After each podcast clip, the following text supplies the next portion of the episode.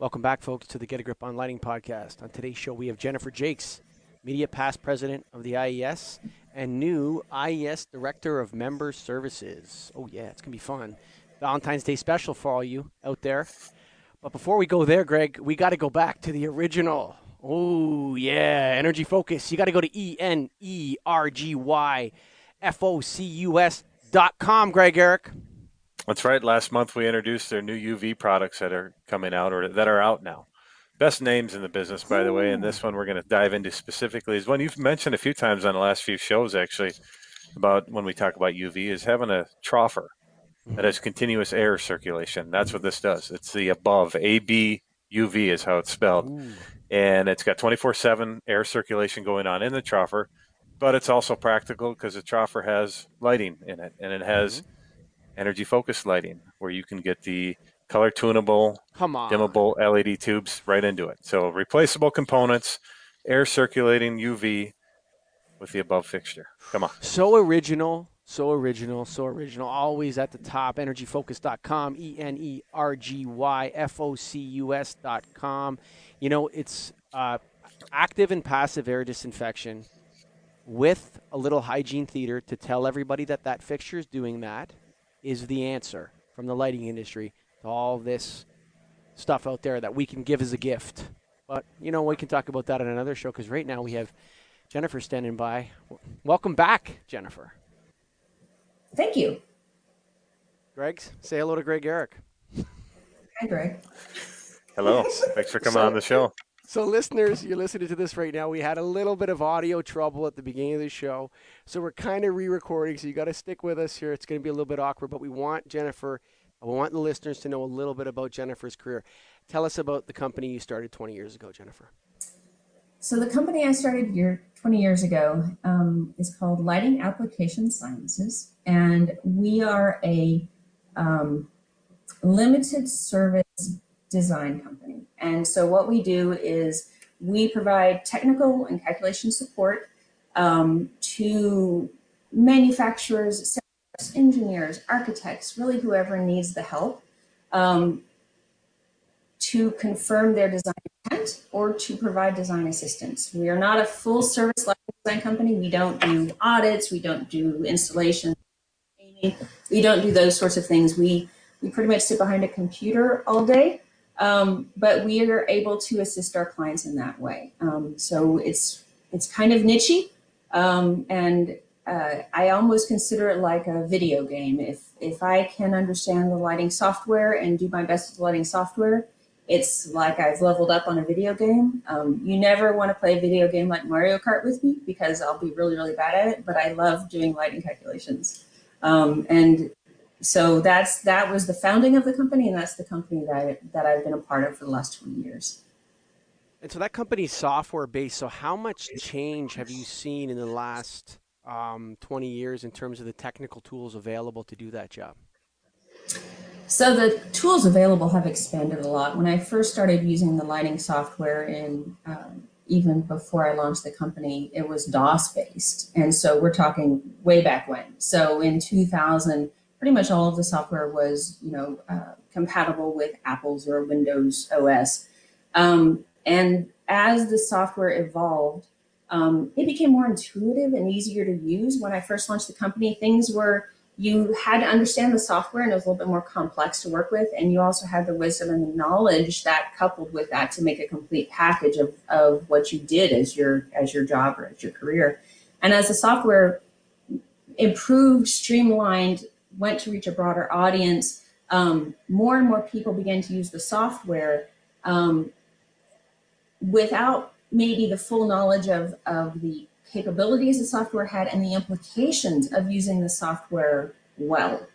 And so I think that part of the reason that the company I launched was successful is because we are able to bring that wisdom and knowledge that we've gained with us um, because you really have to have both of them. You, you can know how to do a software program and use the software program, but you may not have good design practice or good design intent or good design habits. And so those really have to work hand in hand. And I think that as software becomes more available and more folks are using them, they still have to make sure they get both that wisdom and the knowledge so they know the software well and they use their knowledge to create a reasonable positive output that meets the client's needs as well as the other needs like codes and all of that sort of stuff.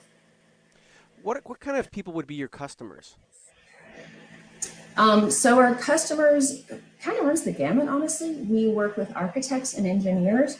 Um, we work with manufacturers. Uh, we work with sales agencies, and usually in the sales agency side, Lenny Sales Agency, we work with the outside spec sales folks. Um, and for the manufacturers, we provide a kind of, we provide the calculation side, but we also provide if they're working on product development and they want to do comparison of their test beta product to something else, or if they need help with technical jargon for their cut sheets, that's kind of a, an off the wall thing that we do. Um, but we will pretty much assist everyone who needs assistance um, as frequently or as infrequently as they need. Um, and my, my, my idea, I guess if you were to say I had a business plan, which by the way, I did not when I founded the company in 2000, um, is that we would be there when folks needed us to be there. And sometimes that's every single day. And sometimes that's only once a week. And sometimes we only hear from them once a month. And so that variability suits the client. And that's what we're here to do is to serve the client. How much of those skills can one learn in school, and then how much on the job training is really required to become proficient at what you guys do as a company?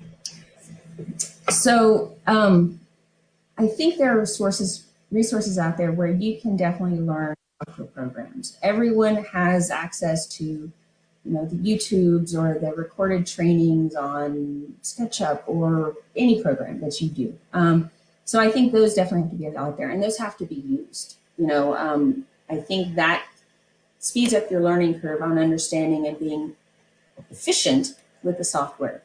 But I think that the education side of it also has to include the lighting knowledge. And that's that's the design practice, that's the understanding of your sources, that's the understanding of how light and shadow play together. That's the understanding of um, the practical components of when you, how do you read a plan for a site? You know, what does a fire hydrant look like? Should I not put a pole next to the dumpster because the dump trucks or garbage trucks want to back out and hit the pole and knock it over? Very practical aspects. And some of those you only get with that experience and that kind of OJT or um, training experience that arises through the company that you've, you've partnered with when you're young in your career.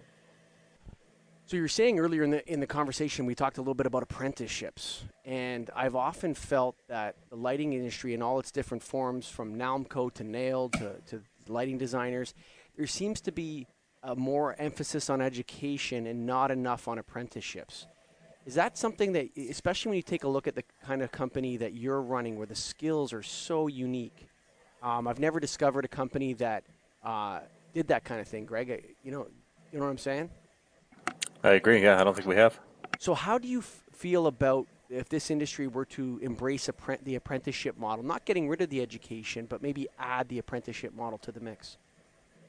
That's a really good question. I have to say that for me, when I launched the company in 2000, I created the model for me out of necessity um, because I knew I needed help to launch this successfully, and I couldn't wear every hat all the time. So um, I've been reading this book called Stretch by Steve Sonenshein. And essentially it says that when you lack resources, you use the resources you have to the best of their ability. And you think kind of beyond what you normally would for those resources. And so I used my local university and I began having conversations with students who wanted to learn and were looking for a career path and were open to entering an industry that they honestly had never heard of. Um, and so that's, I grew all of my staff that way. And I think the industry, not just the lighting industry, but a lot of industries could um, be well served by that program. Um, it's, it was informal for me. It wasn't a formalized program. It was just something that evolved over time. Um, but I think that a lot of organizations and industries can broaden the pipeline to bring in new interest if they have some sort of an externship offering or an apprenticeship offering or internship possibilities. You know, it's interesting. I'll, I'll give you a little anecdote that might that might be uh, usefully applied. Yeah, Ontario. There was um, Ontario is a very attractive place for inter- immigrants to come in, in Canada. So if somebody immigrates to Canada, they generally want to come to either Vancouver or Toronto, and if they're a French-speaking person, maybe Montreal. And that's kind of the destinations, right? And so uh, what happened was there was a lot of um, new Canadians uh, that uh, had a lot of skills that Canada needed, but they were, you know, driving taxis or they were working in warehouses as opposed to uh, working in engineering and or you know, and they they had the language, and so they needed maybe a little bit of language skills, and then they needed to cross their skills from their country of origin through a program, and then into become Canadian or Ontario-based qualifications. And so there was this program that they ran, and they targeted um, the new new Canadians and there was a little bit of you know uh, uproar about why resources were being spent here instead of there. But I thought it was a great program, and I participated in it. And what we did was we brought um, foreign trained electricians on as third year apprentices in our company. Okay. And if their skills did not prove to be of a third year apprentice, they were demoted or they were, some of them were, were fast tracked through and passed the tests. And this allowed them to cross their foreign qualifications into uh, Ontario qualifications. And I did that with 15 different people from all around the world. Um, uh, and they five of them now own their own companies and are customers of mine. So it was a wonderful program for Ontario, and it was in that vein of get these people working in the fields that they're trained in from their country, so that they can you know succeed as opposed to driving an Uber or it's like it's kind of a like, I'm not that driving an Uber is a bad job and it's that's you know that's honorable work, but you know for someone that's an engineer or electrician or whatever coming from a foreign country to Canada, say South Africa for example, that's very frustrating for them to be not able to pursue their career. And so I think the lighting industry does a very poor job, and Canada as well. This program was great, but they canceled it. It was such a wonderful program, but it got canceled. It got cut. Um, and uh, but it was a wonderful program. Uh, the uh, the lighting industry does a bad job at advertising the, the the ton of wonderful careers that there is in lighting for all manner of people. Like we're not good at that. And how how could we get better at telling people there's lots of lots of different careers in lighting that are fun and exciting and and there's different uh, innovative companies and there's lots of innovation in lighting, but we do a bad job telling that story, Jennifer. Why is that? I think for a lot of industries, and I'm not just speaking of the lighting industry, but for a lot of industries, there's a mentality as time evolved, we specialized in things. We became specialists as doctors, we became specialists as lighting professionals, we became specialists at these things. And that makes us look internally much more frequently than externally. And I think as an industry, if we want to grow, we have to recognize that our view needs to be external and our view needs to be not just speaking to those people who already know about the industry or have an interest in the industry, but those people who've never heard of the industry. And that's, in my opinion, is really how we begin to broaden the opportunities and broaden that pipeline to bring those people in. You know, talking about your Canadian program, it's a, a kind of a weird source of pride for me that of all of the people that I brought into my company over the years, 80% of them are still in the lighting industry in some capacity and but they found their own ways. I was like a stepping stone. My company was a stepping stone and that's great. My intention is to raise them up to give them that opportunity to give them those skills and then let them find their own path. And i think the industry and a lot of industries need to have a similar perspective in order to grow and support globally the opportunities that we have. So I, I, I really like what you said there. I would preface it for one thing for the younger people listening to this. There's a stepping stone which you want to use, you know, in your career, and nobody begrudges that. But you want to be careful not to be a floater. You don't want to be someone that's making lots of lateral moves in early in your career as well. Like you, you don't want to be like on your LinkedIn over five years have six different lighting companies like that. I see a lot of that out there and I, I, you know if somebody's coming up in the business right now i would say yes there's nothing wrong with you know starting at one place and then moving to another one but you know, don't make it a yearly thing. make it, you know, make it, you know, put your time in somewhere, learn what needs to be learned, honor that that that that entrepreneur or that company that gave you that job, and contribute as best you can.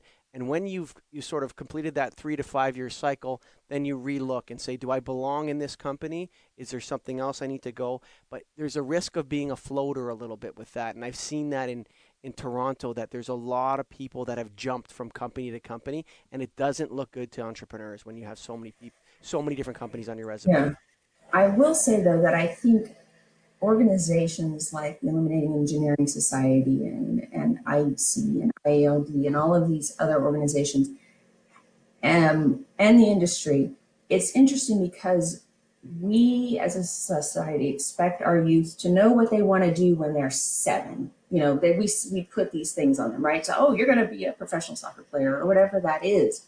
And and as they learn about themselves and evolve, they may discover that path that they put in that report when they were in junior high school isn't valid for them anymore. So while I think there's a, a respect or a loyalty that maybe those young people um, need to give to those folks who gave them that opportunity to learn, I also think there's value in them having a lot of different experiences to, if nothing else, to learn what they don't like. Let them learn what they don't like and learn what they do like and follow that path but that's their decision. And so I think that's one really great thing about apprenticeships, externships especially, and internships because they can essentially dabble a short term in a lot of different things before they commit as an adult to what that career path is going to be. So the the internship thing is interesting, and the, like the um, what do you call it when a school sends a someone to like a, a, university or college student or a high school student to go work. I think it's very important that those people get paid as well. And the, one of the things I like about the apprenticeship model is that you're being paid, and so when you're receiving that, there has to be a quid pro quo. People take it more seriously or something when you're getting paid. Um, but I would also throw this in. There's a lot of talk about find your pa- uh, like passion and I think passion can be a little bit misleading um, for some young people. I mean, Greg still thinks he's going to, you know, play quarterback for the Minnesota Vikings. I've been telling him for years. Oh, Greg. I'm trying. I'm trying. that it's, it's probably not going to happen, right? So, uh, but you know, you, you you can also you can say I'm passionate about this, but then you can also find your passion in your work and doing a good job, whatever it is, and it turns out that I'm I'm passionate about selling light bulbs. Uh, who knew, right, that that would happen? And so, I think it's um, I think for the young the younger people listening to this, there's there's some good messages there. Greg, you want to move it over to the IES though? Soon, but something came up as we were talking there. Jennifer, how did you get started? Did you get in? Uh, uh did you have a mentor? Did you have an internship type? How did you get it going? So uh, that's an interesting question. So I started, my, I went to school. My path was um, architect, architecture. Um, and I entered my career as a residential, working for a residential GC home builder. Um, and did that for several years. Um, got laid off a few times with the economy downturn.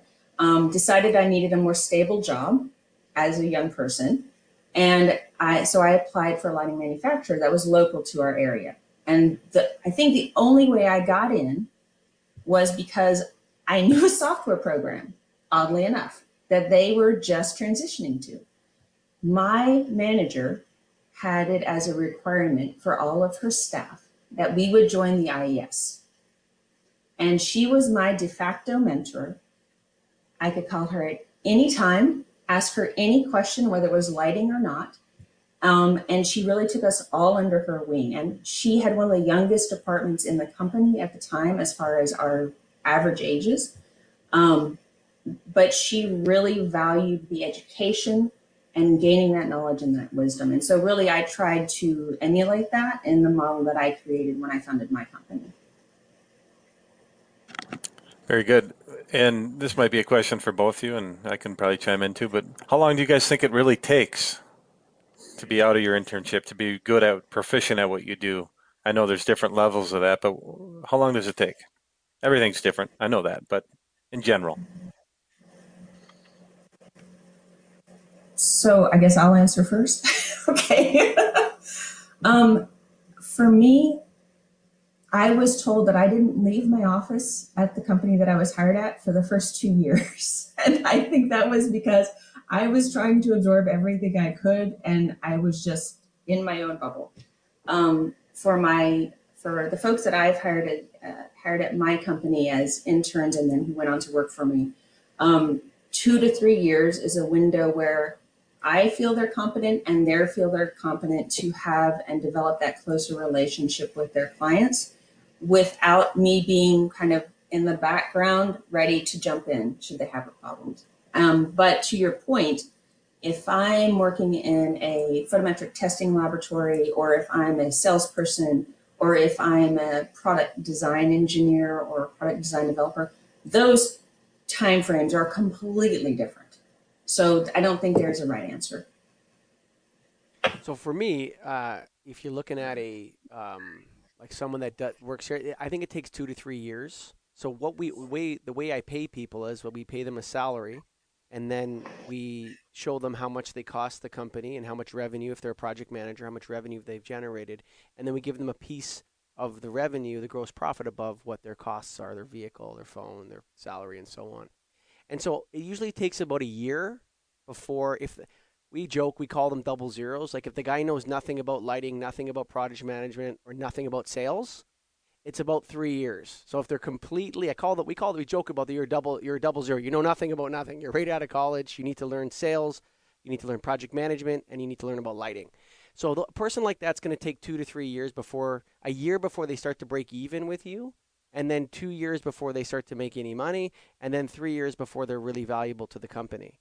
So that's about the, the process it takes. But after that third year, there's like a tilt in the arc where they start to get better and better and better and better and better. And so that there's a two to three year period.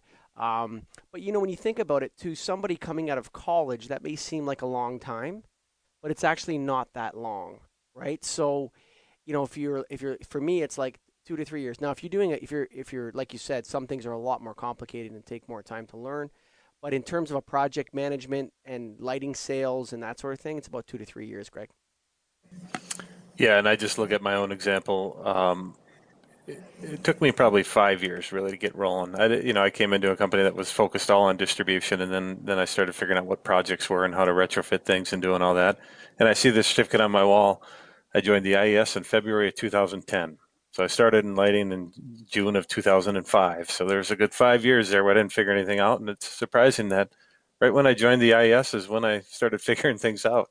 You know, I don't know if it worked out that way, but that, that's that's about what it felt like to me is, you know, that five year time. But regardless, everyone learns a little different and, and every situation is different. But it takes time. That's the point of all this. So shifting over to IES, your new role. What are the challenges?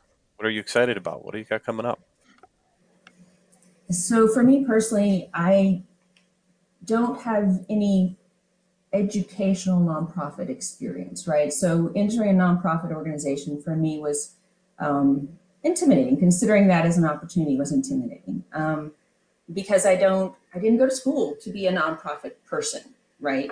Um, but the unique value that I bring to this role is that I have served as a volunteer within the IES and I think, and somebody will correct me when they listen to this, I think in almost every potential volunteer capacity that they offer.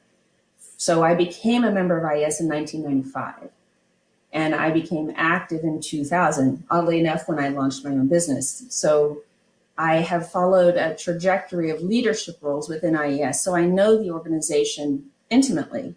Um, and you, be, you you know its gaps, you know its strengths, you know its weaknesses, you know the lines of communication, you know the workflow, you know all of these things. Um, and I think that puts me in a spot where my learning curve for this role will be shorter than some because I can hit the ground running, to throw out a colloquialism, right? Hit the ground running as far as the organizational structure and hierarchy and its history. And then I have identified for myself that I need to grow in nonprofit best practice. And so that's my gap. And that's what I'll, I'll stretch to find a mentor and seek that knowledge on that topic. Um, so I think that's what I bring to the role is a, a prompt understanding of the systems and processes in place um, with a need to expand my knowledge of nonprofit best practice. And I don't know if this is, I think it's public knowledge, and maybe you don't know the number offhand, but how many members are there of the IES? We have approximately 8,000 members, um, and those members are a mix. We have sustaining members, we have our individual members, we have emerging professionals, which is a form of an individual member. We have our associate members, we have fellows, we have uh, emeritus, and we have retired. So under the individual umbrella, we have a lot of like subcategories, but um, we have approximately 8,000 members. Is that including company memberships? I know that's getting into semantics, but I'm curious, like if you you have uh, take a big, you know, Signify, they have thousands of employees. Is Signify as a Uh, member, are they?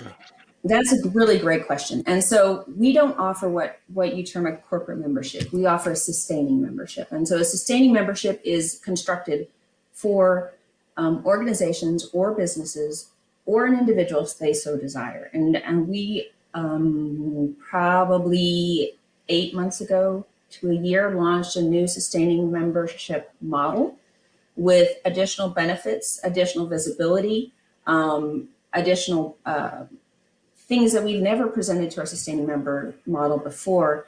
And that's really enhanced what our sustaining members get. But to your point, companies can join as, as different levels of sustaining member, like they can be a champion, they can be a contributor, they can be a benefactor, all of these. And there's a stepped list, uh, list of benefits for that. And within each of those, they get an opportunity to have so many individual members. And so they get really easily, they get a discount code as part of their sustaining member uh, membership um, item. Um, and they say, hey, Greg, here's your discount code. You can go sign up to be an individual member at whatever level you like for a discount because that's a benefit of your company's sustaining membership. And so that way we can grow both sustaining membership and the opportunity for individuals to reap the benefits that IES offers. And so that's our sustaining membership model that is specifically geared for companies and organizations. Do you have any new plans you can share in terms of membership, or is it just getting your feet wet and getting I- after it? I have plans. I am a planner, so I definitely have plans.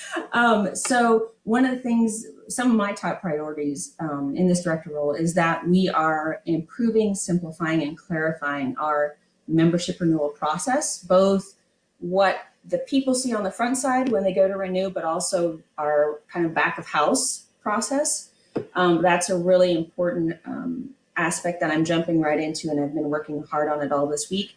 Um, we are also working to improve the engagement of our membership. You know, one of the things that I'll be doing next week, if there's any sustaining members um, listening, is I'm going to be reaching out to our sustaining members um, during the next several weeks and, and introducing myself, talking through benefits, really trying to create that connection with our sustaining members so that they know their benefits and they understand their benefits and they can access those benefits. Because there's no point in us talking about all of these benefits if nobody uses them right? You you do that to get the perks. So we want those sustaining members to get those perks. So working on renewals, um, using the benefits and making sure people understand the benefits. And one of the newest benefits that we've launched is the lighting library. And I know that your members and listeners have, you know, seen the advertisements for it and the promotional efforts for it. But um, as an individual member and as a sustaining member, you have an opportunity to subscribe to the lighting library as one of those benefits. Um, for a sustaining member example, they can subscribe to the Lighting Library and get a certain number of simultaneous logins. So to your point, if I have offices around the world and I'm a champion sustaining member, I can get, I don't know what the number is, I don't have that memorized yet, but let's say I can these logins. I can have 10 or 20 of my employees all over the world logged into Lighting Library at the same time with access to, I believe it's 9,000 pages worth of standards and recommendations. Um, and as an individual member, um, you can access the full Lighting Library or portions of the Lighting Library for different rates. And right now, as a, uh, um, to gain attention and, and promote the lighting library, we're offering a 50% discount on that subscription to our individual members. So if you're interested, now is the time to do it. And, and the lighting library is really also a stretch thing, kind of like that book that I referenced, because it was a conversation we started three years ago when I was serving on the board as to what can we do to improve accessibility, visibility, integration of that knowledge to a broader audience. And so we started that conversation three years ago of what that could be. And it evolved into what you see now, which is a digital, online, available 24 7 lighting library of all of our RPs, DGs, handbook, you name it. And it took many, many hours of staff and our technical committees. They have been working so hard for the last three years to launch this, but we're really, really proud. Um, but it was, that's one of our stretch things. We thought outside the box and use the resources we had available to do this and take us to the next level. Is the the lighting handbook is part of that? Is it um, the print version going away? This thing? Yes, the print version right is here. going away. I, I actually almost put it on my desk this morning so I could like hold it up for you guys, but it's like nine pounds and I didn't really feel that strong this morning, so I didn't pick it up. Um, exactly. Um, yes, yeah, so it includes the full handbook. Um, if you use recommended practices, which is the RP acronym, if you use design guides, if you use technical memorandums, um, all of this is available to you as um, packages or as part of the full subscription to the Lighting Library. For my calculation work, that limited design service, we kind of live in the application side of documentation. And so, you know, if I were to purchase the lighting library now, that would be the section that I would be most interested because we literally access it every single day when we do our job. So uh, there's a huge sense of value and and and uh, pride, I think, for the board, also for the staff, and for all of those volunteers to, who worked on that when they launched the lighting library. Hello, puppy. I'm sorry. all right. Uh, Greg, you still up? Yeah, I just uh, one other question. I know this, is a weird one, but I've always been interested in the IES headquarters. Is it actually on Wall Street in New York? It is on Wall Street in New York. It's so cool really? to be able to say that my office is 120 Wall Street on the 17th floor. Um, couldn't say that until this week. Um, but yes, it is in New York. It is a beautiful entryway, very Art Deco over the doors. Um, architecturally, I love that building. It, you know what? Spaces matter. Um, I was going to ask you, like, so being a being member services, that's probably the most important job in the IES. Actually, like, when you think about it, um, membership is what the IES is. Like that's what it's made up of. It's made up of members, and you're the director of member services. And a lot of times, you know, you think about it, it's like, oh, we have these things available. They're on our website. But I think we, as associations, like NAILD, the association that Greg and I are part of, we we need to, as associations, reach out to those members and let them know that this is what's available to you and how we communicate that and as varying membership types. It sounds like you have a complicated job. I I think I have a very complicated job, but but I would counter you and say that I don't have the most important job. I think the amazing thing about IES is we are identified as a an SDO, a standards development organization. And so without that side of our organization, we wouldn't have all of the documentation and the RPs and DGs um, that are approved through an ANSI process that are recognized worldwide and referenced worldwide in different capacities. So I think there's really a partnership of the standards and, and the research department and the membership. We, we are the, as member services, we are here to help our members feel loved, effective, productive, appreciated. The standards and research department is there to capture that technical knowledge and then share that technical knowledge back out. So I think it really goes hand in hand. And honestly, without the other staff supporting us, we couldn't do either one of those effectively. So, you know, yes, I'm director of member services, but it has to be my whole team. Everyone comes along for the ride. Hmm. So, when you talk about growing your membership or re- retaining membership, do you have a strategy towards? Do you have multiple strategies to grow the membership? Is there different facets to it? And are there any fiduciary responsibilities that you see as the membership director of the IES from the industry perspective? Like, do you see yourself as having a responsibility um, to, you know, to America and to like to to share the the value of IES membership with a larger non-member audience? So there was two questions. So let me let me answer the first one. um, so and I'll probably answer them in reverse order, quite honestly. So yes, I feel a sense of responsibility. Um, I think every industry is really good at talking to itself, like talking to the choir, right? We are very good at that. Um, but I think if we want to um, walk the walk of the IES belief statements that the board put forth a couple of years ago, that we have to start looking and speaking externally. I think if the society is able to present opportunities, and our educational platform is one of those those things, we a non-member can join any webinar that they would like to join as an educational opportunity. When we did the um, uh, the global three-day whirlwind tour of education webinars, right? Um, it was like 23 or 19 webinars in 36 hours or something like that. And we followed the time zones around the world and we had presenters from around the world. Um, non-members could participate in that. They could sign in and listen to a presentation from someone in India. It was, was very externally facing. And so we're really proud of those efforts. Can we do better? Of course we can. Every organization can do better to be facing externally. Um, so yes, we have a responsibility to do that. And as member, director of member services, that is, that is something that my eye is always on. Um, and to your other question, um, there are multiple strategies. The, the thing that, and I think each of you do within your job, you never do something only one way. You're always looking for ways to improve and different ways to get to a, an end result. And so conversations and building community and retaining members and growing members, every single one of those things has to have multiple paths to success. And if we don't look at multiple paths to success, we aren't going to succeed.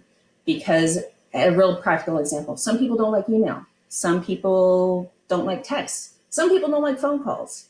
So how are you going to capture all of those people in that community and have that connection with them? And so, yes, there are always multiple paths to everything that we do. That reminds me, Mike, we do need to find that picture at some point we saw in China of the swimming pools this way and that way. You can go either way and get to the same same yeah. result. this way, that way. That's right. the uh, next question: Light Fair.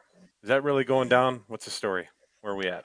Maybe it's you don't know. Really yet. going down. It's it's going down. It's it's happening. So um, it's really interesting because as serving on the IES board of directors, um, the president and vice president serve on the Light Fair Management Committee as part of the uh, three owners of Light Fair. So IES is an owner, IALD, the International Association of Lighting Designers, and IMC, International Market Center. Um, so we all serve in that. So with all of the changes with the pandemic and every day was a different conversation, um, these three partners have been working exhaustively together to understand what we can do, what we can't do, what the possibilities are. And IMC has been interacting with the Javits Center, where Light Fair is going to be held, um, and they've developed the Safer Floor, Safer Show protocols, IMC has, and they developed those and they're updating those within the models that Javits has put forth as required by the New York City where Javits is located. So I'm confident that that show is going to happen and it is late October.